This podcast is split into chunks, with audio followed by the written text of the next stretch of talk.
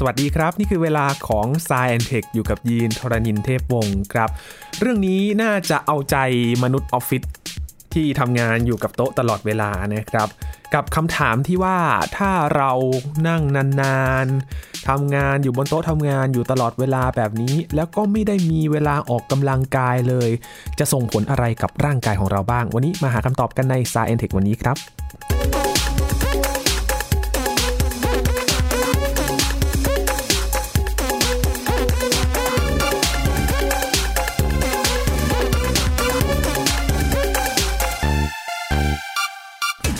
แค่ทำงานจนถึงตอนเย็น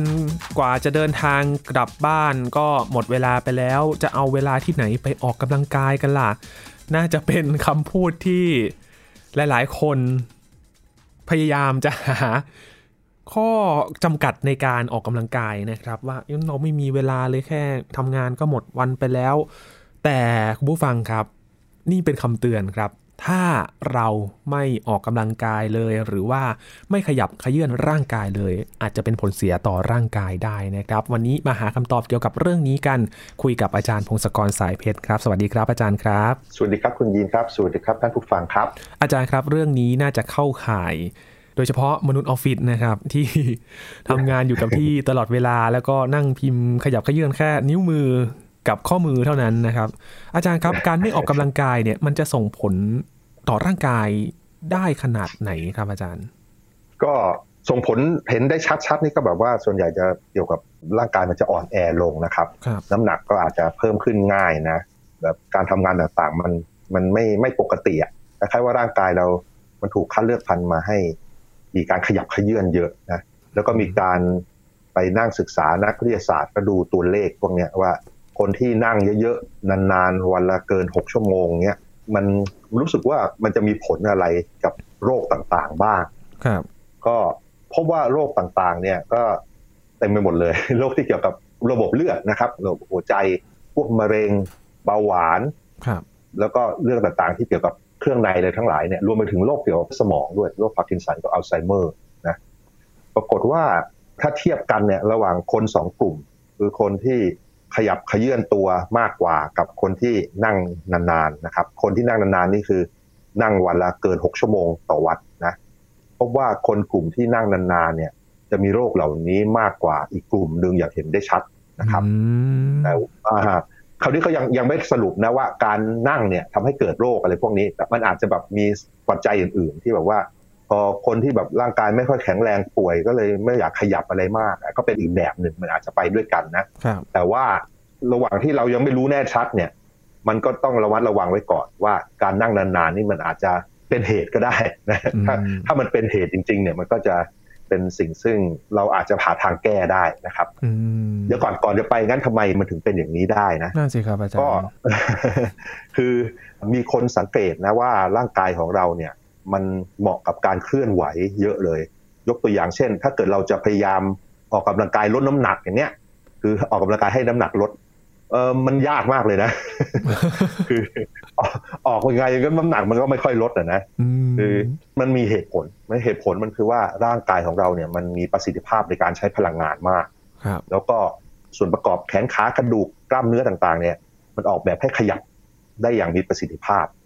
มีคนตั้งสมมติฐานว่าบรรพบุรุษเราเมื่อเป็นแสนเป็นล้านปีที่แล้วเนี่ยตอนที่ยังมีชีวิตอยู่ตามทุ่งหญ้าตามป่าเนี่ยมันอาจจะถูกคัดเลือกพันธุ์ให้เดินวิ่งขยับตัว สังเกตจากระบบเอ็นที่แบบทำตัวเป็นสปริงเมื่อวิ่งอะไรเงี้ยมันมันมีประสิทธิภาพในการเคลื่อนที่นะครับแล้วก็พื้นที่ของข้อต่อต่างๆ มันใหญ่ ๆ เพื่อให้รับน้ำหนักในการกระแทกอะไรได้ดี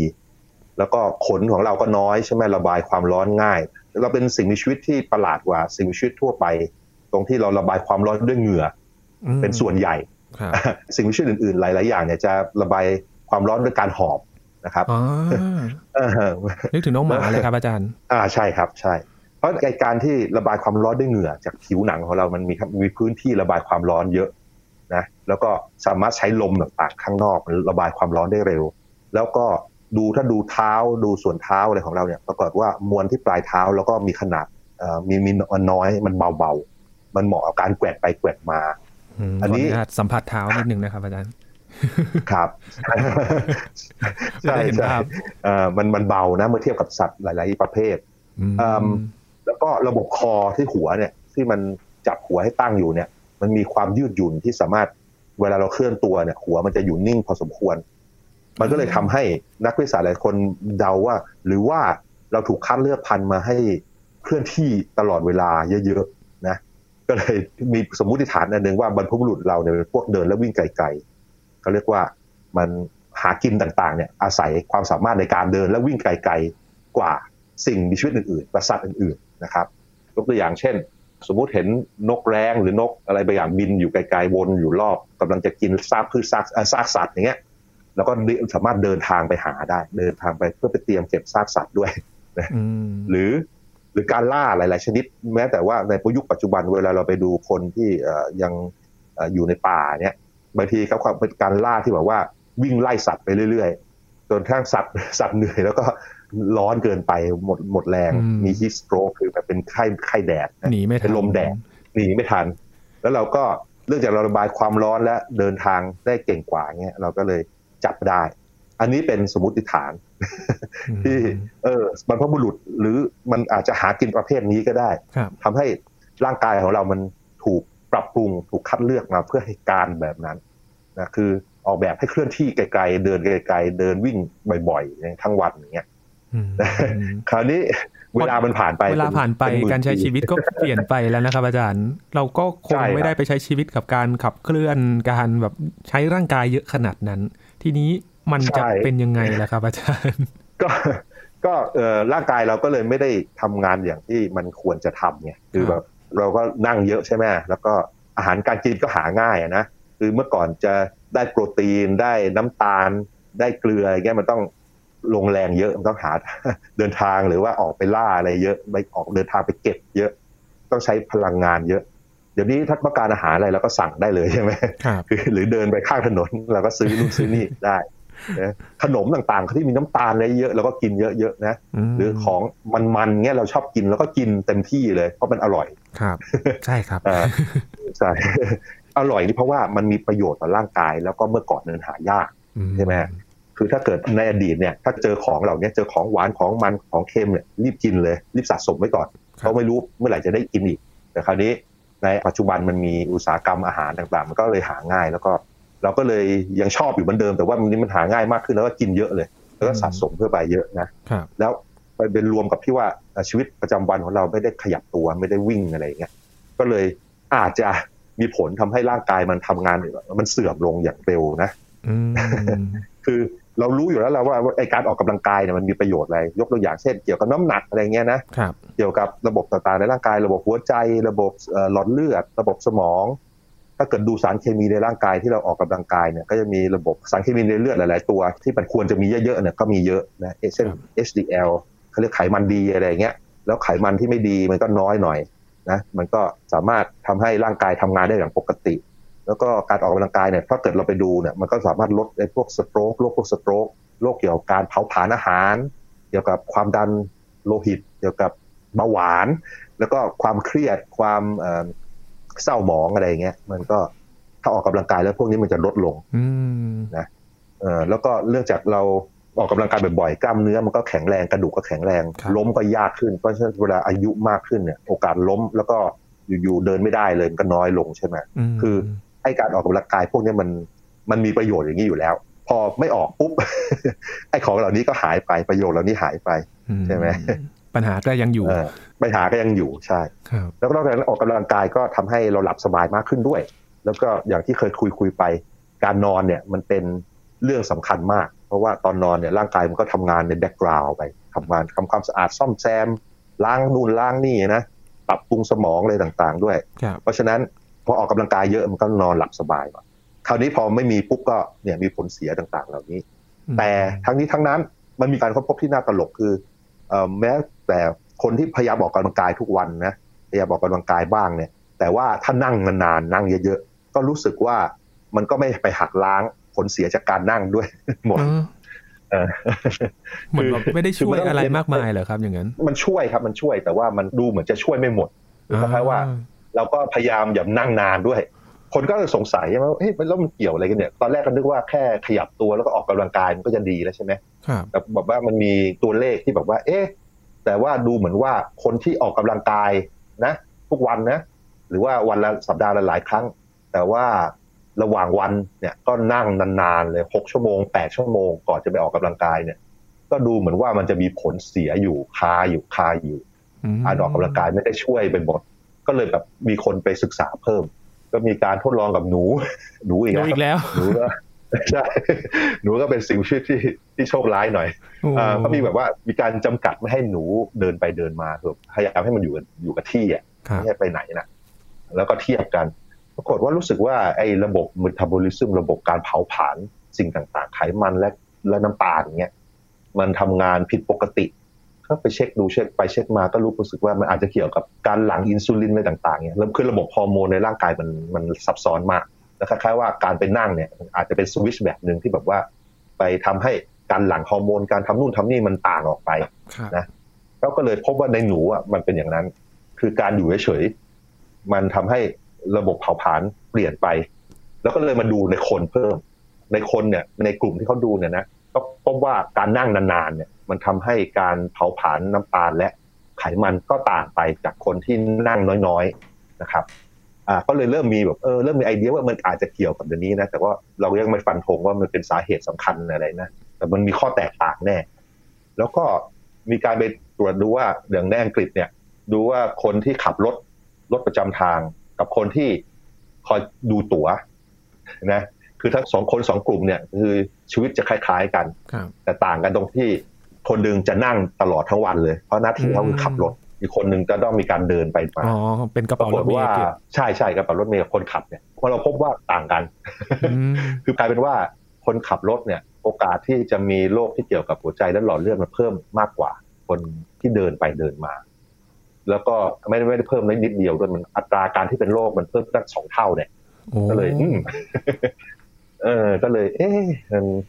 มันมีอะไรน่าสนใจแล้วล่ะนะ แล้วก็ไปดูในหลาย ๆ กลุ่มอย่างนี้เนี่ย ปรากฏว่ามันก็มีข้อมูลที่บ่งชี้ว่า อายุมันสั้นลง เวลานั่งนานๆนั่งนานๆนี่หมายความว่าวันละหกถึงแปดชั่วโมงนะครับตอนนี้ขออายุขอยืนเลยได้ไหมครับอาจารย์ใช่ใช่มันก็เลยมีคำแนะนำอ่าทั้งนี้ทั้งนั้นเนี่ยเรายังไม่กล้าฟันธงหรอกว่าการนั่งทำให้เกิดนู่นเกิดนี่เกิดโรคต่างๆทำให้ชีวิตเราสั้นลง แต่ว่า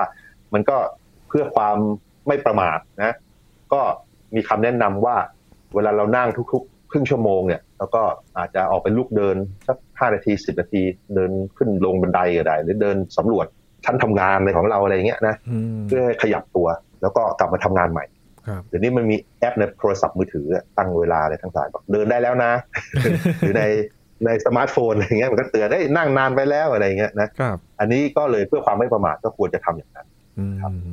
คราวนี้ไปดูว่าไอ้โรคที่มันมีผลที่เขาพบเนี่ย ที่แบบนั่งนานๆแล้วมีอะไรเนี่ย อันที่เห็นชัดที่สุดก็คือโรคที่เกี่ยวกับกระดูกสันหลังก่อนแล้วกันครับ เพราะว่าไอการที่เรานั่งเนี่ยคล้ายๆว่ากระดูกมันจะถ้านั่งไม่ดีเนี่ยมันยิ่งมันงอ แล้วมันก็อยู่ในที่ที่รูปทรงที่ไม่ควรเป็น แล้วนอกจากนี้ไอ้กล้ามเนื้อรอบๆ มันก็จะต้องทำงานหนักขึ้น อาจจะดึงนู่นดึงนี่ไว้นะแล้วก็อาจจะมีการเสียดสีกับไอ้แผ่นหมอนรองกระดูก นะครับแล้วก็เลยมีโรคเรื้อรังพวกนี้เพิ่มขึ้นมาโรคที่เกี่ยวกับหลังและกระดูก แล้วก็รู้สึกปวดเมื่อยนะครับครับอันนี้เนี่ยมันทำให้มันแย่ตรงที่พอปวดเมื่อยโรคพวกนี้ปุ๊บก็อยากจะพักผ่อนมากขึ้นไม่อยากขยับตัวอะไรมากมันก็เลยกลายจะเป็นวงจรอุบาทได้นี่ก็เลยต้องระมัดระวัง คือพอมีอาการพวกนี้ก็ควรจะพบแพทย์นะ อย่างแรกก็ไปออกกำลังกายยืดเส้นยืดสายโยคะเนี่ยมีก็มีคนแนะนำนะ แต่ว่าถ้าเกิดมันเป็นเยอะเนี่ยก็ไปพบแพทย์แพทย์ก็อาจจะมีวิธีแนะนำข้อแนะนำต่างๆให้ทำครับ แล้วก็อีกอย่างหนึ่งคือไอตอนทำงานเนี่ยก็พยายามเปลี่ยนท่านั่งเปลี่ยนอะไรต่างๆ เพื่อให้ลดการรบกวนกระดูกสันหลังและกล้ามเนื้อต่างๆของเรานะ คือเหมือนมันอยู่นิ่งเกินไปใช่ไหมครับอาจารย์หยุดอยู่นิ่งแล้วก็อยู่ในท่าที่ไม่ถูกต้องด้วย เช่น เอ่อนั่งนั่งหลายหลังค่อมๆอะไรเงี้ย ใช่ไหมก้มดูจอเจ้าก้มอะไรเงี้ยพอก้มปุ๊บมันก็มีเหตุหลายเหตุเลย เพราะว่ามันก็ทำมันรบกวนกระดูก รบกวนกล้ามเนื้อ รบกวนหมอน หมอนรองกระดูก แล้วนอกจากนี้มันยังไปรบกวนปอดอีกพอนั่งหลังค่อมปุ๊บปอด เล็กลงหายใจออกซิเจนน้อยอีกลงเข้าไปที่สมองอะไรเงี้ยมันก็มีผลพวกนี้ก็เลยพยายามนั่งตัวตรงนะ แล้วก็พยายามให้สิ่งต่างๆ ที่เรามองเนี่ยพยายามไม่ต้องก้มอะไรครับยก ถ้ามีจอก็พยายามให้จอมันสูงขึ้นมาหน่อยให้มันเหมือนนั่งตัวตรง แล้วก็คือแบบไม่ต้องก้มหน้า อย่าพยายามอย่าก้มหน้า ถ้าทำงานแล้วก้มหน้าเนี่ยก็จะเริ่ม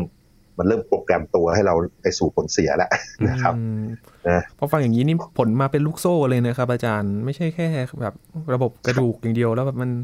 มันเป็นทอดๆที่มันเป็นระบบร่างกายที่มันเกี่ยวข้องกันอยู่ด้วย ใช่ครับใช่มันมันแบบว่ามันคืออยู่ๆเราทำเรามีกิจกรรมที่ใช้เวลาทั้งวันที่แบบว่ามัน มันไม่เหมาะกับร่างกายเราอะอืมใช่ไหมคล้ายๆร่างกายเรามันออกแบบให้เดินแล้ววิ่งอะแล้วชีวิตเรากลายเป็นนั่งทั้งวันเงี้ยแล้วเดินแล้ววิ่งเป็นส่วนน้อยมันก็เลย เออ มันก็เลยเริ่มมีเรื่องสะเอ่อปัญหาสะสมอืมคือยกตัวอย่างเคยเห็นเคยได้ยินเอ่อแม้แต่แบบนั่งนานๆเนี่ยบางทีมันก็เกิดริ่มเลือดนะ คือริ่มเลือดเลือดที่มันไหลเวียนในในเส้นเลือดของเราเนี่ย บางทีมันวิ่งช้าไปอย่างเงี้ยมันก็เริ่มมีการตกตะกอนมีอะไร แล้วมันก็บางทีไอ้ตะกอนเหล่าเนี้ยมันมันเป็นของแข็งๆขึ้นมาใหญ่ขึ้นมา แล้วมันหลุดเข้าไปไปติดในปอดเนี่ยหรือติดในเส้นเลือดในสมองเนี้ยครับมันก็เป็นโรคใหญ่ขึ้นมาเลยอืมนะพวกที่นั่งเครื่องบินนานๆเนี่ยเขายังแนะนำบอกให้อย่านั่งเครื่องบินนอนเป็นสิบชั่วโมงสิบสองชั่วโมงให้แบบว่า ไม่กี่ชั่วโมงให้เดินเดินๆในเครื่องบินด้วยซ้ำก็เป็นเรื่องเดียวกันกับที่ว่าถ้าเราอยู่ในออฟฟิศก็เหมือนกันครับก็ไม่ควรนั่งทีละหลาย ๆ ชั่วโมงอะไรเงี้ยคือขยับตัวให้มัน เลื่อนลมมันเดินมีปั๊มอะไรต่างๆ เพราะว่าเวลาเราขยับร่างกายเราเนี่ยกล้ามเนื้อมันก็จะแบบไปบีบพวกเส้นเลือดด้วย ก็ทำงานหน้าที่เป็นปั๊มอะไรด้วยนะมันก็ทำให้เลือดไหลเวียนดีขึ้นนะครับโอ้ทีนี้ก็ต้องอยู่เฉยไม่ได้แล้วครับ อาจารย์คือถ้าใช่ใช่ไม่คือต้องระวังนะครับมอันนี้คือคำเตือนของนักวิจัยและหมอหลาย ๆ หลาย ๆ คนหลาย ๆ ทีมที่เขาเจอมาครับสิ่งที่เราทำได้ก็คือนี่แหละครับ ก็คือ ลุกขึ้นเดินบ้างทุกๆครึ่งชั่วโมงเนาะครับแล้วก็ออกกำลังกายเป็นประจำอืมคือเขาก็ไม่ได้บอกเราว่าต้องออกกำลังกายทุกวันหรืออะไรอย่างนี้ แต่ว่าคือในหนึ่งสัปดาห์เนี่ยก็ต้องแบ่งมีการออกกำลังกายบ้าง ถ้าเกิดออกกำลังกายที่ใช้ออกกำลังกายหนักๆที่แบบเหนื่อยหอบเนี่ยก็อาจจะว่าเวลารวมอาจจะชั่วโมงสองชั่วโมงต่อสัปดาห์ แล้วก็ออกกำลังกายแบบเบาๆ เช่นเดินไปเดินมาทำสวนกวาดบ้านอะไรอย่างนี้นะก็ประมาณอาจจะประมาณสักสามชั่วโมง ต่อสัปดาห์ อันนี้คือคำแนะนำที่คนที่เขาไปศึกษาเรื่องนี้เขาบอกว่า เออทำมันก็ไม่น่าจะมีผลเสียครับและอาจจะน่าจะมีผลดีเยอะนะครับอืมถ้าฟังแบบนี้แล้วแสดงว่าไม่จำเป็นต้องออกกำลังกายหนักๆ แบบยกเวทเข้ายิมอะไรขนาดนั้นแบบไปวิ่งเป็นจริงเป็นจังแบบนี้ ขอแค่ขยับเขยื่อนร่างกาย หรือว่าแบบครับให้มันได้บริหารบ้างอย่างนี้ใช่ไหมครับอาจารย์ใช่ครับ คือยิ่งขยับขยื่นคือไม่ขยับขยื่นเลยเนี่ยมีผลเสียเยอะแน่นอนครับ แล้วก็การขยับบ้างเนี่ยแม้ว่าไม่ใช่การขยับที่แบบว่าต้องใช้แรงอะไรเยอะนะเช่นเดินไปเดินมา ไม่ต้องเหนื่อยหอบเนี่ยมันก็ดีขึ้นแล้วอืมอย่าเห็นได้ชัดด้วยครับนะถ้ามีเวลาก็ทำมากขึ้นเรื่อยๆอะไรเงี้ยแต่ก็ไม่แนะนำให้ทำมากจนแบบโอ้โหจนร่างกายมันเริ่มเสื่อมเร็วอะนะการออกกำลังกายบางอย่างมันก็บางทีมันก็ทำให้ร่างกายเสื่อม เร็วเหมือนกันกำลังสงสัยตรอังนนี้นี้เลยก็ครัต้บองอาจารย์ดูว่าว่าดูว่าแต่ละคนมันก็จะมี ออกกำลังกายแบบไม่ออกกำลังกายเลยก็มีผลเสีย แต่ว่าออกกำลังกายแบบหนักๆมันก็มีผลเสียด้วยใช่ไหมครับอาจารย์อ่าใช่ครับใช่ก็ถ้าเกิดเหมือนกับเราวิ่งมาราธอนทุกวันอย่างเงี้ยมันเรามันก็ลำบากมันครับคือมันก็หนักเกินไประบบต่างๆ มันก็อาจจะพังเร็วขึ้นได้อืมอะไรเพราะว่าเอ่อมันก็ต้องแบบอยู่ในช่วงกลางๆทางสายกลางหน่อยคนะรับคือ ถ้าเรามันหนักเกินไปเนี่ย มันก็เสื่อมเร็ว แต่ถ้าไม่ทำเลย มันก็พังเหมือนกัน ร่างกายมันก็พังไปเองเหมือนกัน อืมมันคล้ายๆรถเหมือนกันนะรถคือครัถ้าบจอดไว้เฉยๆมันก็พังใช่ไหมหรือว่าขับเละเทะทั้งวันทั้งคืนก็พังนั่นแหละอืมเหมือนกัน มันเป็นจักรกลประเภทอ่าประเภทหนึ่งเหมือนกันร่างกายของเราครับอย่างที่อาจารย์เล่าให้ฟังว่า ในอดีตมนุษย์ก็จะมีการใช้ชีวิตอีกแบบหนึ่ง และทีนี้พอการใช้ชีวิตในปัจจุบันแหละครับอาจารย์ มันจะส่งผลต่อในอนาคตไหมครับหมายถึงว่าระบบร่างกายจะมีการกลายพันธุ์ หรือว่าแบบมีการปรับตัวกับการใช้ชีวิตในอนาคต มันจะเป็นยังไงล่ะครับ อาจารย์ถ้ามันเราใช้มันชีวิตก็อาจจะมีการคัดเลือกพันธุ์แบบหนึ่งนะ แต่ว่าตอนนี้เนี่ยเนื่องจากมนุษย์เรามีเทคโนโลยีอะไรเยอะแยะแล้วเนี่ยครับไอการคัดเลือกพันธุ์ที่ผ่านทางพันธุกรรมทาง DNA มันอาจจะน้อยลงไปก็ได้ เพราะว่าอะไรเพราะว่าเรามีอุปกรณ์และเครื่องมือและเทคโนโลยีมาช่วยเราเยอะไงครับคือสมมุติว่าร่างกายมันมันแย่หรือเสียอะไรเงี้ยแล้วก็มียาหรือสารเคมี หรืออาจจะมีหุ่นชุดหุ่นยนต์เลยไม่ใส่ในอนาคตก็อาจจะช่วยได้นะ แต่ว่าก็อย่าไปหวังอย่างนั้นเลย เพราะว่ากว่าจะพวกนั้นมาพวกเราก็อาจจะแก่และตายกันใช่ไหมครับแต่ว่าสิ่งที่ทำได้ตอนนี้ก็คือนั่นแหละ ใช้ชีวิตให้มันใกล้กับอะไรล่ะสิ่งที่ร่างกายมันควรจะทำบ้าง นะอืม